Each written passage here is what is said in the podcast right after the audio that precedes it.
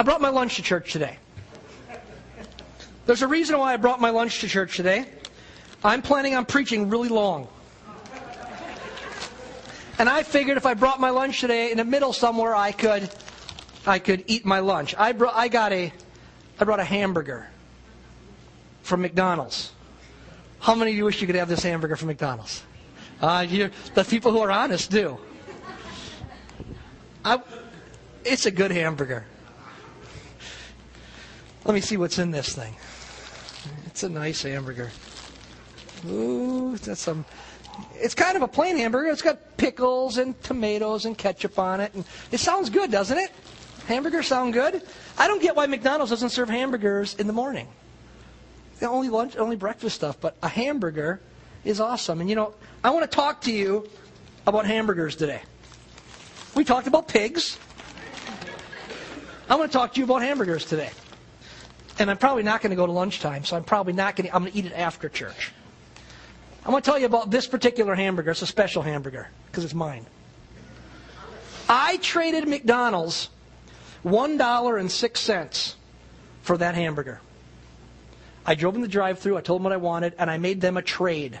$1 out of my wallet, 6 cents out of the cup holder in my van. You do the same things, right? $1.06 for that hamburger. Now, do you think that was a fair trade? I do. I think it was a fair trade. I didn't have to cook. I didn't have to do anything. I didn't even get out of the car. I just spoke to a box. And I pulled ahead to the window they told me to, and they handed me food. And I basically gave a couple of, 6 pennies and $1. And I handed it to them, and I got a hamburger from McDonald's. Now, what I want to talk about today is what would I be willing to trade this hamburger for? Now it's mine. What would I be willing to trade this hamburger for? Maybe a clearer or a better way to think about it is this. What would I be willing to gain by giving this hamburger away? It's mine now. I gave them $1.06. We traded. Now it's my hamburger. What would I be willing to gain to give somebody else's hamburger? Well, if I gave up enough hamburgers, you know what I could gain? I could gain a smaller waistline and lower cholesterol. I told Suzanne yesterday, summer's people usually lose weight. I gain weight. I said, I am becoming like that pig we're butchering. I'm like, I'm so fat. If I gave up hamburgers, I could gain a smaller waistline, lower cholesterol. And that's a good trade, right? That'd be a good trade.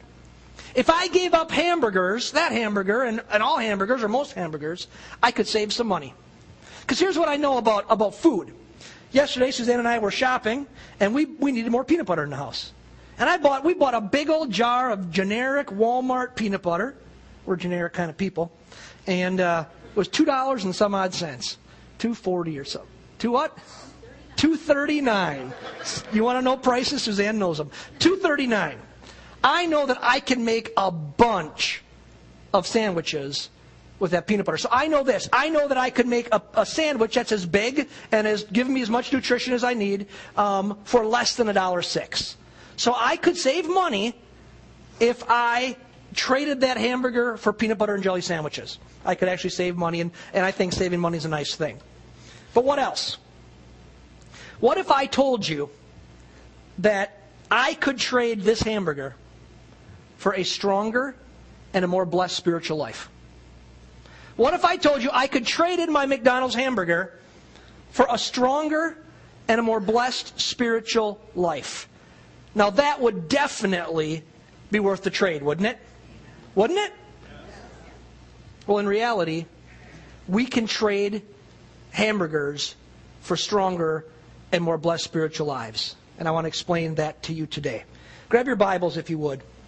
And we're going to read 3 short sections of Scripture that I'm going to use to explain how we can trade hamburgers for stronger and more blessed spiritual lives. Open up to Matthew chapter 6 with me first. We're going to just read them one after another. Matthew chapter 6, and then we're going to talk about them individually. Matthew chapter 6, starting in verse 16, just 3 verses. It says, "Whenever you fast, do not put on a gloomy face as the hypocrites do, For they neglect their appearance so that they may be noticed by men when they are fasting. Truly I say to you, they have their reward in full. But you, when you fast, anoint your head and wash your face, so that your fasting will not be noticed by men, but by your Father who is in secret. And your Father who sees what is done in secret will reward you. Now flip over about 11 chapters to Matthew chapter 17. Read a little longer section here. Matthew chapter 17, starting in verse 14. It says, when they came to the crowd, a man came up to Jesus, falling on his knees before him and saying, Lord, have mercy on my son, for he is a lunatic. I won't say anything. My kids are not. They are not. I thought about making a joke there, but I figured I shouldn't. Have mercy on my son, for he is a lunatic and is very ill. For he often falls into the fire and often into the water. I brought him to your disciples, and they could not cure him. And Jesus answered and said, you unbelieving and perverted generation, how long shall I be with you? You know what? He's really, he's always so worried about being kind and tender, isn't he? You unbelieving and perverted generation, how long shall I be with you? How long shall I put up with you? Bring him here to me. We don't think of Jesus talking like that, but that's what the Word of God says. Verse 18, and Jesus rebuked him, and the demon came out of him, and the boy was cured at once. Then the disciples came to Jesus privately and said, why could we not drive it out? And he said to them, because of the littleness of your faith. For truly I say to you, if you have faith the size of a mustard seed, you will say to this mountain, move from here to there, and it will move, and nothing will be impossible to you. And verse 21, now understand, if you're reading an NIV translation or New Living Translation, your verse 21 is in a footnote on the bottom of your page. Yours goes from 20 to 22. Verse 21. But this kind does not go out except by prayer and fasting. Now, let's look at the Gospel of Mark, where we've been walking through on a journey with Jesus through this Gospel of Mark. Chapter 2, where we left off last time, verse 18. Mark chapter 2, verse 18. It says, John's disciples and the Pharisees were fasting. And they came and said to him being Jesus, why do John's disciples and the disciples of the Pharisees fast, but your disciples do not fast? And Jesus said to him, while the bridegroom is with them, the attendants of the bridegroom cannot fast, can they? So as long as they have the bridegroom with them, they cannot fast. But days will come when the bridegroom is taken away from them, and then they will fast in that day. No one sews a patch of unshrunk cloth on an old garment, otherwise the patch pulls away from it, and the new from the old, and the worse tear results. And no one puts new wine into old wineskins, otherwise the wine will burst the skins, and the wine is lost in the skins as well. But one puts new wine into fresh wineskins. Now, those three verses. Obviously, the common denominator of these three sections is fasting, right? Talks about fasting. Now, maybe fasting is a concept that we're not all really familiar with. We're not really into things usually that make us give stuff up. But fasting is a biblical concept. Maybe it's a concept that we're not really familiar with. In our context this morning, fasting is simply this. It's choosing to not eat a hamburger and to instead spend that meal time with the Lord in worship and prayer and His Word. That's really what fasting is all about. It's the denial of certain foods, or all foods, for a period of time in order to give special attention to spiritual matters. And it's a discipline, a spiritual discipline that you will find throughout Scripture. God's holy people fasted. They took times when they didn't eat. They gave up the McDonald's hamburger in order to spend extra time with God. And not only in Christianity and Judaism, but in all major religions, you find this as a spiritual discipline that people use to connect more closely or try to connect more closely with God. Now, I made an incredibly bold statement a few minutes ago when I started the service. I said that we could trade in hamburgers for stronger and more blessed spiritual lives. That fasting can have some very real spiritual results. Now, we can be confident in something. We can be confident in making the statement that I made there because Scripture ties fasting to spiritual results. The Scriptures we just read all said that, didn't they? So you don't have the option of taking your penknife out and cutting those verses out of the Bible and say, I don't like those. The Bible ties fasting to spiritual results. Now, before we zero in on those results, and they're incredible results, first what I want to do is I want to put fasting into a Christian context. I want to explain how fasting, as well as other ceremonial practices of Old Testament Judaism, were reinterpreted by Jesus, because if we don't understand that, the verses of Mark don't make any sense. And I think it's really important for us to put these in the right Christian context, because in our walk with Jesus, there's something very interesting that can happen, especially as we walk with Him for a period of time. That we can drift into religious legalism, just like the Old Testament people of Judaism did, and we can miss out on dynamic spirituality. That's what God wants for us. He wants us to have a dynamic, energized, real spiritual life. But what the people there had is they had rules and regulations, and they missed the dynamic of the reality of the Spirit. And Jesus wants us to have so much more. So let's start with the verses in Mark, because they show us that when it comes to spiritual practices, that Jesus came on the scene and He says, I'm going to change everything. You see, Mark chapter 2, verse 18, tells us that John the Baptist's disciples and the Pharisees fasted. It just makes a statement. They fasted. They skipped cheeseburgers to pray and worship. There was times that they didn't walk through the McDonald's drive-thru or the walk-through of the day. Maybe there was a camel lane, I'm not sure. But they chose to not take the camel through the camel lane and get a cheeseburger because they were going to set time aside to be with the Lord.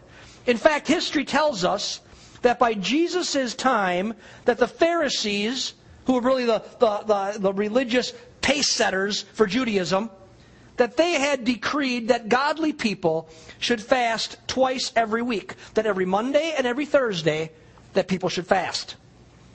So these Pharisees who are doing their best, I think, they're just misguided. They look at Jesus, they look at His disciples, and they ask a question. They said, Jesus, how come your followers don't fast?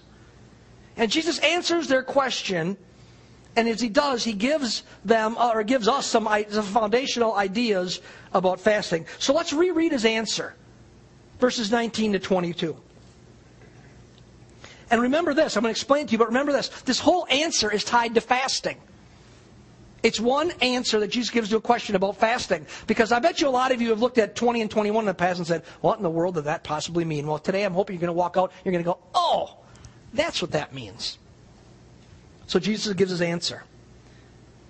Why don't they fast? Verse 19, and Jesus said to them, while the bridegroom is with them, the attendants of the bridegroom cannot fast, can they? So as long as they have the bridegroom with them, they cannot fast. But the days will come when the bridegroom is taken away from them, and then they will fast in that day.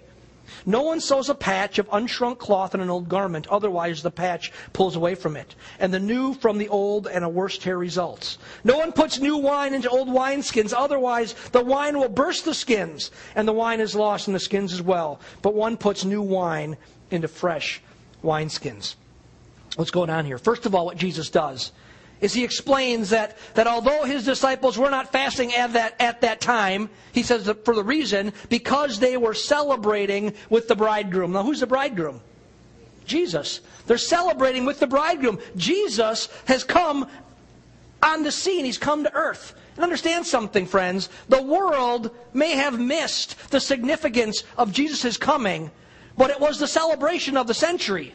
Remember the very beginning of the Gospel of Mark. It says, the Gospel of Jesus Christ, the Son of God. It says, that's who's come on the scene. Jesus, the Christ, the promised Messiah, the Son of God, has walked onto the streets of mankind to give Himself for the forgiveness of their sins. And although the world may have missed the significance of that, Jesus didn't, and His disciples didn't, and so they're in party mode. The bridegroom is with them. They're having a feast, a wedding feast. However, Jesus looks down the road a few years, and He says, however, when I'm taken away, when the bridegroom's taken away, reference to His death and resurrection and ascension, He said, then they would fast. He says fasting is going to be part of their life in the future, but just not right now. But it's interesting here, he adds two verses then, and it gives an explanation to take them beyond just that they will fast. And he begins to explain something about not only fasting, but about just the living out of the life in the Spirit, the living out of a life with Christ. And he says it's going to be different. See, Jesus didn't stop by just simply saying that they would fast. That no, he adds these verses about patching clothes and putting wine into wineskins. And as I said a minute ago, some of you probably said, what's that have to do with it? I watch all kinds of heads say, yeah, what in the world does that have to do with it? It has everything to do with it. What's going on here? Jesus is giving an explanation. He's explaining that things are changing. That he came on the scene and he's changing everything. That as Jesus Christ, the Son of God, he came to take people from the old system of rules and duties and laws and to bring them into something new. To bring them into a new relationship, where he imparts righteousness to his followers, and we now live by grace. You see, the old tradition, the old laws are put aside for something better. He says the new is incompatible with the old. He says it's like putting new wine into old skins. He said it doesn't work, it bursts. He says the old system, what you're used to in fasting and what you're used to in walking with me, is old, and that won't work for what I have now that's brand new. He says you can't put the two together, they're incompatible. He says it's like a new patch on an old piece of material. It won't work, it's incompatible. And he's making a point. He says, yes, his followers will fast, but they will fast differently than the religious establishment of that day was doing. He said it's different. It won't be about adhering to a bunch of rules and laws, saying that, if you are spiritual, then you're going to fast Monday and Thursdays. Just keeping a bunch of duties. He says, Now we don't fast because we have to. He said they're going to fast because they want to. We want to do all we can do as followers of Christ to fan our spiritual lives into a flame. And friends, that's something that fasting can do for us. Some of you have never practiced it, and I'm telling you, you're missing something. Because fasting can be used of God to fan your spiritual life into a flame. And here's the first reason why. Because when we fast, here's what happens. We become keenly aware of the great energy that we place on satisfying our human flesh. We plan out, almost all of us, to eat 3 meals a day, don't we? Almost all of us. Some of you, you go on certain diets, you eat 5 meals a day, little ones, to lose weight. Some of you skip meals. I skip them all the time. I almost never eat lunch, which is not good for you. But we put a lot of energy into it. Ladies, do we spend a ridiculous amount of time planning out eating in our lives? Y'all say yes. How much time do you spend going to Pick and Save? Too much. How much energy? Ladies, because primarily ladies, you're the ones who do this. Let's not hide it. Do you get really tired when you spend like 2 hours making a meal and it's eaten in 15 minutes? And everybody walks out the door? And you go, come on. We put a lot of energy into satisfying just this one need of our flesh. And it's a real need. We have to eat. Don't eat, you're going to die. We're created to eat. But we put an awful lot of energy, great energy, into satisfying our human flesh. And in comparison, we generally really do very little to satisfy and nourish our spiritual lives. We don't generally set aside time to pray 3 times a day. We don't. When was the last time one of your kids' moms ran up to you and said, I can't wait any longer. When is it prayer time? Has it ever happened? But how many of you can go through 3 days without one of your kids or your husband? Suzanne always says she has 3 boys. And I'm the chief boy, saying, I'm starving. What are we eating? You can't go through a couple days without that happening. We put a lot of energy into satisfying our flesh, but honestly, we don't generally put a lot of energy into satisfying our spiritual needs. This is why fasting was instructed by the Lord. You need to hear this point. If you don't get this, you'll never get the point of fasting. Fasting helps us to focus more attention on the development of our spiritual lives and intimacy with God by revealing to us how our flesh dominates our spirit. so that we can choose to focus more on spiritual matters. When we fast, we realize, when I don't go, I've done many extended fasts, 21-day fasts. And in those long fasts, you just are like, I'll kill for a cheeseburger. And you realize how dominant your flesh is. And you realize you never say, I'll kill, to go to prayer Sunday night, the second Sunday of the month. Oh, something else is coming up. I'll just do that instead. Correct? Oh, it's quiet. We don't like to hear that. But it's true. It's why God designed fasting for us. Because fasting causes us to see that the flesh dominates our spirit. And so then we have to choose to focus more on spiritual matters. Fasting is a flesh revealer. And as such, when it reveals how strong our flesh is, it can then be an aid to helping us to tame our flesh and nurture our spirit. It's not until we realize that things are out of balance that we can adjust it. Fasting helps us see that things can be out of balance, that we're putting all this energy into satisfying our flesh, and the greatest flesh need is food and water. And we say, when that need's not being met, my flesh is screaming out. We recognize my flesh dominates. And so fasting reveals it, and we go, holy cow, my life is out of balance. It's all about feeding the flesh. And you know what? If I skip doing what I know I need to do to satisfy my spirit, I really don't care that much because I don't hear the cry of it. Does that make sense? We don't see things are out of balance until we deny the flesh and realize how loud it cries. And it cries. When you fast. Matter of fact, you don't have to do long fasts. I think there's some benefit in long fasts. But I think often for me, for this one point of fasting, the most beneficial fast is about a 24-hour fast. 24-hour to 48-hour fast. You know why? Because after 2 days, you're not hungry anymore. After 2 days, when you can't live without your cup of coffee in the morning, your head is splitting open. It starts going away after 2 days. You realize how you have addicted yourself to sugar and caffeine and all this stuff. And it's the first 2 days when all that happens. So I find that fasting is by far the worst the first 48 hours.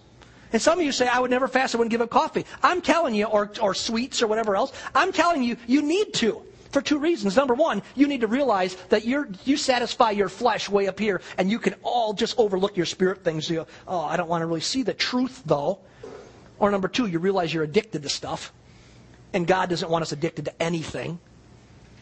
And you say, I need to make a change. Does that make sense? So fasting is a revealer. Fasting is a flesh revealer. Now that's kind of the good news and the bad news all rolled up into one.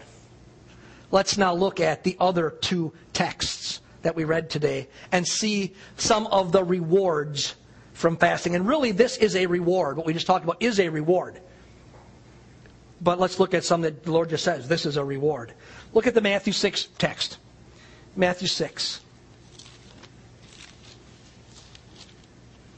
In Matthew 6, it tells us that it just says it this way. The Father rewards us for fasting. Look at verse 18. It says, so that your fasting will not be noticed by men, but by your Father who is in secret. And your Father who sees what is done in secret will reward you. Your Father who sees what is done in secret will reward you. How does He reward us?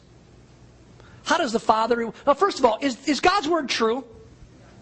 Do you believe it? Does it say without any doubt that if we fast, the Father sees what we do and He will reward us? Correct? If I said any other thing probably in the whole Bible, and I said, if you do this, you will get rewarded. If I said, if you, read 3 chapters today, God will reward you. We would all read 3 chapters a day. This says right here, if you fast, you will get rewarded. Now, how does He reward us? If we skip a hamburger, does He give us an ice cream cone instead? He said, you got to skip the hamburger. That 49-cent cone, man. McDonald's has got it all. Is that what He does? Is that the reward? No. He is something incredibly better for us than a 49-cent ice cream cone from McDonald's. Church, the real reward that God offers to us is himself. That's what he wants us to see here. Look at verse 18. He says, so that your fasting will not be noticed by men, but by your Father who is in secret. And your Father who sees what is done in secret will reward you.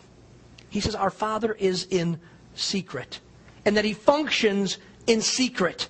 And that when we are in secret, here's the key, that we are then with him. That when we do things in secret for him that he told us to do, and he dwells in secretism, it says, your NIV say he is unseen, that then we are with him in a unique way. That he becomes our reward. That we get to know him and we get to hear our voice, his voice for ourselves. You know what the greatest gift you can have? Is to not hear about something like this from me. But for you to be reading the text yourself and all of a sudden God speaks to you. That's a reward. Because God is real to you then. And you go, oh my goodness, this isn't dead empty religion. This is vital, real, alive spirituality. God actually talks to me. He becomes our reward. You know, catch this, church. God wants us, and earlier in chapter, in Matthew there, it says God wants us to practice our righteousness. That's what fasting is part of. In such a way that it is noticed by him. That it's for his blessing. It's just between the two of you. It's in private. It's a private matter. Between God and his child. He says, so that when you fast, he says, don't look pathetic. Don't look like you're all starving and tell everybody you're fasting. He says, conceal it. It's just between you and God. You're doing it for him and no one else. He says the same thing about prayer. He says, when you pray, go into your prayer closet and just shut the door and just talk to your Father alone who's in secret. And he says, he'll reward you if you do it in secret. Church, God is in secret. He's in the secret place. And he wants to bless us with intimacy as we turn our attention away from the praises of people, away from the cry of the flesh, and we listen for his applause alone. Your Father who sees in secret will reward you. Will see what is done, and he'll reward you. That's a pretty powerful statement. He gives us himself when we put satisfying our flesh behind growing spiritually. And there's no greater blessing. That's worth giving up a few hamburgers for, isn't it? Isn't that worth giving up a few hamburgers? Put it in the right context. That's really what he's saying. If you give up a few hamburgers and spend time with me, I'll give you myself. That's worth it. People come to me constantly. For 20 years as a pastor, how do I get to know God? God says, I'm right here. Just do the right things. He says, give up a few hamburgers, spend a few lunch hours with me, just spending time with me, and I will make myself known to you in the secret place. That's worth it. Now, let's look at one more thing. That's the reward that comes from fasting. Look at Matthew 17. We're going to look at that one verse that some of you have footnoted. And that's simply because scholars try to look at how it was translated, what was included where, and there's some controversy over does it really fit and where does it really fit. And so they footnote and say, yeah, it's really in a lot of texts, but not in all of them, so we're just going to footnote it and put it on the bottom. But he's telling the story here of this demonic boy who can't be set free by the disciples, and Jesus comes up and he speaks harshly. He says, I'm tired of you. You have no faith. And he casts the demon out of the kid, and the kid's better. And they say, how come? And he says, because of your little faith. And then verse 21, he says, but this kind does not go out except by prayer and fasting. See what Jesus is doing here? Jesus ties spiritual empowerment to prayer with fasting. And you say, why? Well, church, I think primarily it has to do with taking spiritual matters seriously. When someone fasts, they are telling God that they are serious about their spiritual life. They're saying, I'm going to actually do something to make my spiritual life better. I'm going to do something to put aside the things that keep me from growing, and I'm going to do something to encourage my growth and my connectedness to you. And friends, I'll tell you something. God responds to that type of seriousness. That's the type of seriousness we looked at a few weeks ago that the four friends of the paralyzed guy had when they said, we can't get to see Jesus, and they went up and they ripped the roof off the house and they stuck the guy in front of Jesus' face. They were serious about it, And Jesus responded to their seriousness by healing him. Friends, understand the Lord responds powerfully when we get serious about our walk with him. If we're nonchalant towards him, I'll tell you this, you'll be rendered powerless. If you have a nonchalant attitude towards the things of God, you will look at other people and say, how come God does all these things through them, but it never happens through me? I will tell you why. Because you're nonchalant towards the things of God. But God says, get serious. He says, be serious about the things of God. And if you're serious about them, he delights in responding to our lives. Friends, fasting is a way to ramp up our seriousness. It's a way in the flesh we can do something that makes it obvious that we are serious about the things of God. You want to know something, church? We have a lot to be serious about. You know what people have told me about my life? Mark, you're just too serious. Some of you have thought that about me. Some of you have said it. I am. But we have a lot to be serious about. Every day, everywhere around us, people are lost without Jesus, and that is serious. I maybe told you something that someone said to me one time, and if I said it before, and it's not somebody from here, just forgive me for repeating it. But I was at a men's retreat with a group of leader men from the church I was serving, not this church. And one of the men literally said to me, out of his mouth it came, and I heard it, he said, Pastor Mark, I don't care about those starving people in Africa. He literally said it. He said, I care about people in my community. I don't really care about the people in Africa. And this is what I would say to anybody who feels like that. Skip a few meals and just simply ask God, what do you think about lost people in Africa? And you know what begins to happen? Your seriousness begins to get ramped up. Because God cares about dying people in Africa. When it came to taking an offering today, this has nothing to do with the offering. But when it came to the offering today, you know why we did it? We simply said, there's a huge need, and we know we're inundated with opportunities to give all the time. And so we discussed them all. Is it the right time to just make a need known? And we simply said, if we care, how can we not at least give people an opportunity? You know why? Because it's serious that people in Africa and that people in Ozaki County and Washington County and Sheboygan County every day are lost without Jesus. It's serious. Every day, everywhere, friends. Around us, people are suffering and in need of healing and in need of provision. And that is serious. 1 week from today, some of you will be bringing your lost family and needy friends and family to our church annual picnic. And we look at it like, oh, it's a wonderful, fun time. I want to tell you what, it's an incredibly serious time. We get prayer requests every week. Thank you for those who say, staff, pray for us. We do. We pray. They write them on the cards in the bulletin, tear them off, put them in offering. We pray for them. We've been praying for one in particular lately, a person from our congregation who says, I'm bringing my family members who are lost to the church picnic. First of all, pray that they'll come. One has cancer. They don't know the Lord. Please pray. Week after week after week, we've been praying. And the report is they're going to come. That's serious. That's not saying, come and eat some pig with me.